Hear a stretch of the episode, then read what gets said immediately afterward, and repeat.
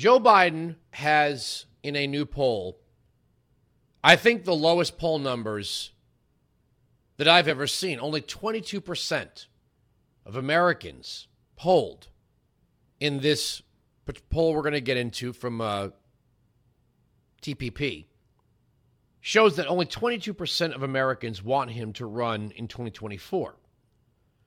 The vice president, who we were told by the president was ready to go on day one, can't seem to keep anyone, anyone of, I guess, political value on her staff. You now have former staffers telling the Washington Post these are not people running to Fox News, running to Breitbart to air dirty laundry to sell a book. These are people that are saying that the vice president is unprepared. She's in over her head. And for that, she's also bitter and tyrannical. Try to imagine that being the president of the. This is everything they said about Donald Trump. That Trump was and this goes to, let me take a tangent here very early on in the program. The Wilkow Guide to Two Way Media Perception. It is on display daily. For example, when Donald Trump enacted travel bans, they called it racist. Now, with Joe Biden, it's just common sense, it's good policy, it's science. But the Wilkow Guide to Two Way Media Perception works like this it's really, really four way. If you have no experience in Washington and you're a progressive, you're an outsider, you're a new voice, right? That was Barack Obama. That was Barack Obama. If you've been in Washington forever and you're a Democrat, you've experience. that's Joe Biden. If you are a Republican, John McCain, you're part of the problem. And you're a racist. If you are a Republican or a conservative or a libertarian with no experience, well, you just have no experience. Right? You're not you're not an outsider. You're not a you're not a you're not a new voice. See how that works? So Kamala Harris was the noob to Joe Biden's steadfast leadership. You had you had the aging statesman, the legend uh, a legend of the Senate, the former vice president. You know, Orange Man Bad had to go. Orange Man Bad had upended everything that was right and good about the federal government. So, what we needed was a course correction. And Joe Biden seemed like that just calmer, less dramatic option. But he had to be partnered with something new. It couldn't, it, they couldn't make the mistake of Hillary Clinton bringing on Tim Kaine. Is there anybody that thought that was a good pick? Tim Kaine? I mean, uh, the only less inspiring pick than that was Paul Ryan. It was almost as if they just took a a button off of one of Mitt Romney's Brooks Brothers suits, put it in an incubator, and out popped Paul Ryan. Like, you don't want the vice president, the the the person you share the ticket with, to be exactly like you. I mean, even Ronald Reagan knew that. Ronald Reagan was the was the outsider conservative. Yes, he was the governor of California, but on politics, he was a, a steadfast outsider conservative, whereas George H.W. Bush represented all that was the establishment. So Reagan needed to balance the ticket and took George H.W. Bush. Weinzig 695, Patriot 957 2874. I guess I have no explanation for Al Gore other than him being a senator. McCain took Palin, right? Here you have the guy that everybody knows, the known commodity, and he brought in the Wildcat to be on the ticket. Obama being kind of an outsider himself, there was balance, uh, at least seeking of balance. Not exactly with Paul Ryan. But that's what Kamala Harris was supposed to be. And nothing is working right now. So spending time on Jussie Smollett or shakeups in the broadcast industry, not worth really our time. This is this is really kind of frightening.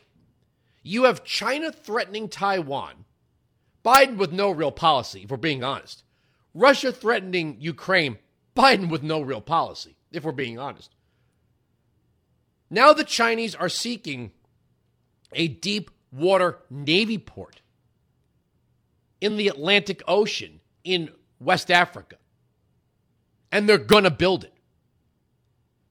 It's almost as if every five minutes, our military and intelligence services are being caught by surprise by the Russians or the Chinese or the North Koreans or the Iranians. Meanwhile, you've got woke generals. You've got increased surveillance of Americans. You have people running, ah, insurrection, everything's insurrection, insurrection. It's almost as if the rest of the world is taking advantage right now in ways they weren't two years ago. Two years ago, two years ago, the Chinese, whether they liked it or not, were at the table. We're at the table discussing tariffs.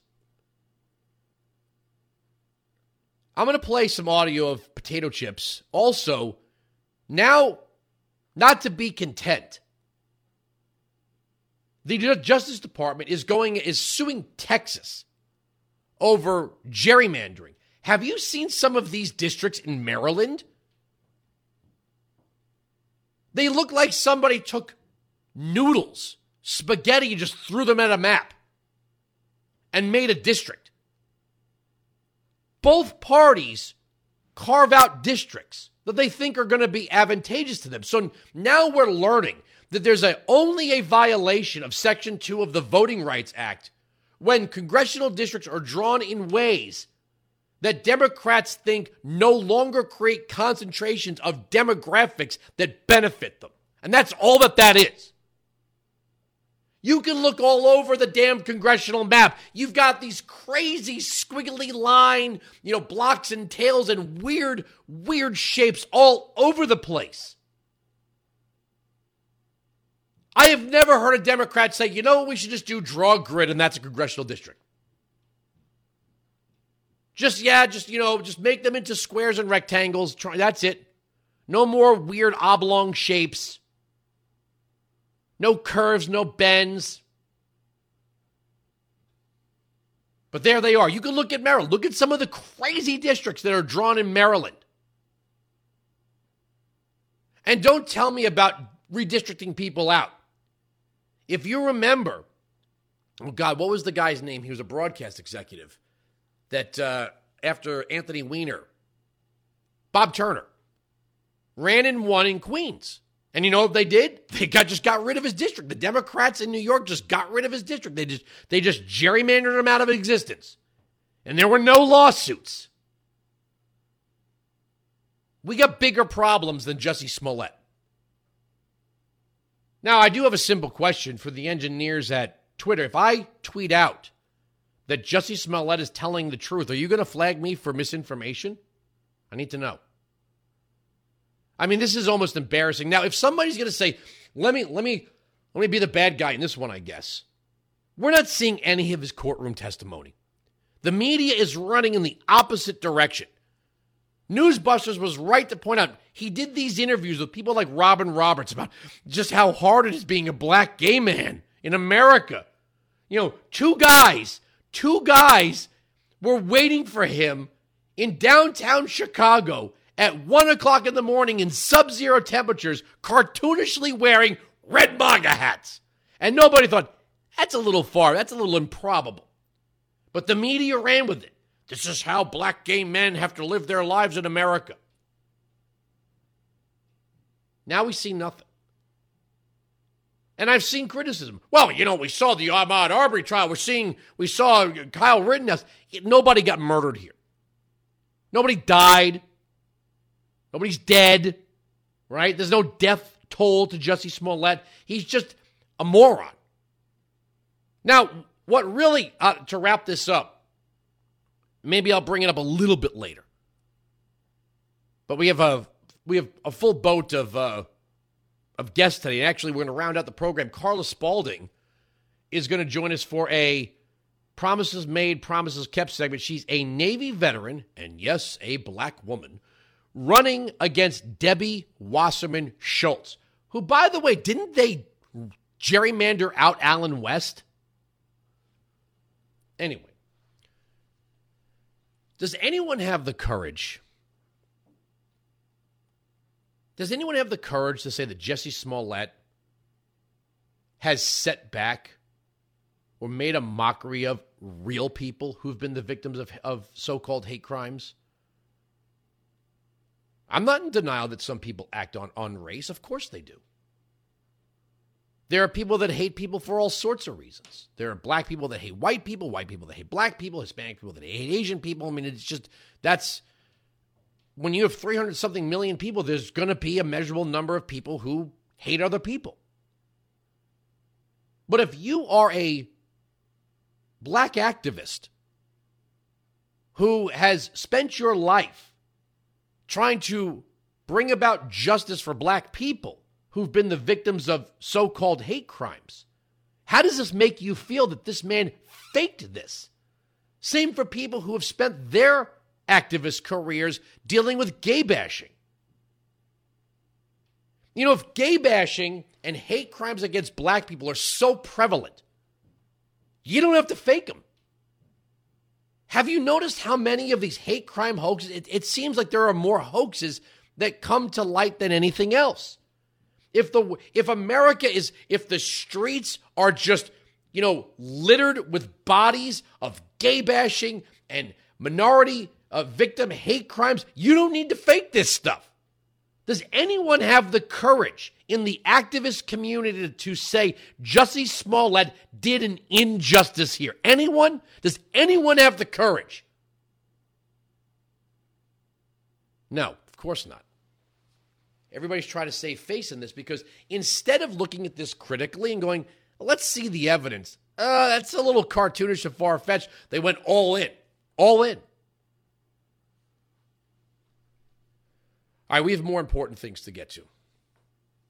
Uh, Jen Psaki does not want to answer any questions about Hunter Biden's laptop. You know, you've got Biden forming commissions to study corruption and promising to be transparent. Meanwhile, the son of the president of the United States is out selling art to anonymous buyers. We know there's evidence of crimes on this laptop, also known as the laptop from hell, Miranda Devine's book. I assume at some point we will have her on the program about the book. But it's almost like, how dare you ask about the president's son? Children are off question. First of all, he's 50. He's 50. And he is guilty. You know, it's funny how we talk about gun control and mental health, lying on federal forms. Hunter Biden has gotten away with everything. If you want to, you want to talk about what white privilege is, that's white privilege. Actually, it's government privilege. Has Hunter Biden been held accountable for anything? No, not at all. But don't bother potato chips with this. She's got better stuff to talk about. Cut one. Thanks, Jen. Uh, the Biden administration today put out a big report about addressing corruption. I want to ask you two quick and hopefully pretty easy questions about that. Um, shortly after President Biden's uh, virtual meeting with the Chinese president, uh, the first son's attorney said that he has finally divested from a Chinese investment fund controlled by state owned entities. I was hoping you could commit to uh, basic transparency about that transaction, including the name of the buyer, the dollar amount, and the timing. And the second question is my colleague Miranda Devine has a new book out called uh, The Laptop from Hell. and I was hoping that you could confirm that the laptop is indeed authentic um, and not Russian disinformation, as you seemed to suggest on Twitter last year. Well, uh, on the first, uh, the president's son is not an employee of the federal government, so I'd point you to his representatives. And as it relates to the book, I've neither, neither had the time nor interest in exploring or reading the book. Go ahead, the Tina. son's attorney Go ahead, Tina. I, I think I answered your question. Okay, don't bother Go ahead. me, You, you can go to the representative of the person who's not an employee of the federal government. Go ahead, Tina. I think we have to move on. Wow, did, was Don Jr. an employee of the federal government? I don't think so. But the Democrats wanted him arrested every day. So he's not an employee of the federal government. Well, what about 10% for the big guy? Is the big guy an employee of the federal government? Listen to the way she so angrily dismisses any questions about the business dealings of the son of the President of the United States. The media went running screaming. We have audio. We've played it. I'm not going to play it again. We have audio of Joe Biden literally bragging about how he threatened to withhold foreign aid to Ukraine if they didn't fire a, in their system of government, federal prosecutor who was looking into corruption at the oil and natural gas company where Hunter Biden just happened to be on the board of directors with no experience in oil and natural gas, no ba- background in science or engineering, or any executive leadership. But for some reason, this Ukrainian oil and natural gas company so badly wanted to pay Hunter Biden millions of dollars to sit on their board of directors to advise them how. Is he an expert in drilling? Petroleum extraction? Marketing, sales, pipeline construction? None of this. What was he? That's right. He was the son of the vice president of the United States. That's what they were buying. Chinese state run banks wanted to get involved in investing with Hunter Biden. Why? What successful investing was he involved in? What experience did Hunter Biden have in, in, in investing? Did he have some great success in venture capital? No. What were they buying? Access to the vice president of the United States. Weintick 695 Patriot 957 2874. But don't bring that up to potato chips. She's too busy. Now let's listen to her. This is getting pathetic. This constant we love Kamala routine. What is what is going on here? I mean, we know what's going on, but this is this is kind of getting pathetic. Cut two. I want to ask about the Washington Post article. There's another article that's come out after a string of articles detailing dysfunction in the vice president's office. Um, and then the director of operations put out a tweet today talking about how much he loved his job. Uh, there was a similar sort of social media push this summer following some negative headlines uh, about ongoings in the vice president's office. Did anybody ask the deputy director to put out a positive tweet today, or was that all him? I, I'm not aware of any asks for a positive tweet or a specific tweet. I would point you to the vice president's office, but uh, I work with a number of people in the vice president's office who certainly are looking forward to continuing their job. Nah, this is getting pathetic. We love Kamala. We really do. We just love her so much. We love you, Kamala. Oh, yes, we do. We don't love anyone as much as you. When you're not near us, we're blue. Oh, Kamala, we love you. We really, we need, yes, we do. That was a Camp Olympus song when I was a kid. If you don't know, I went to uh, camp with Idina Menzel. She used to sing that song.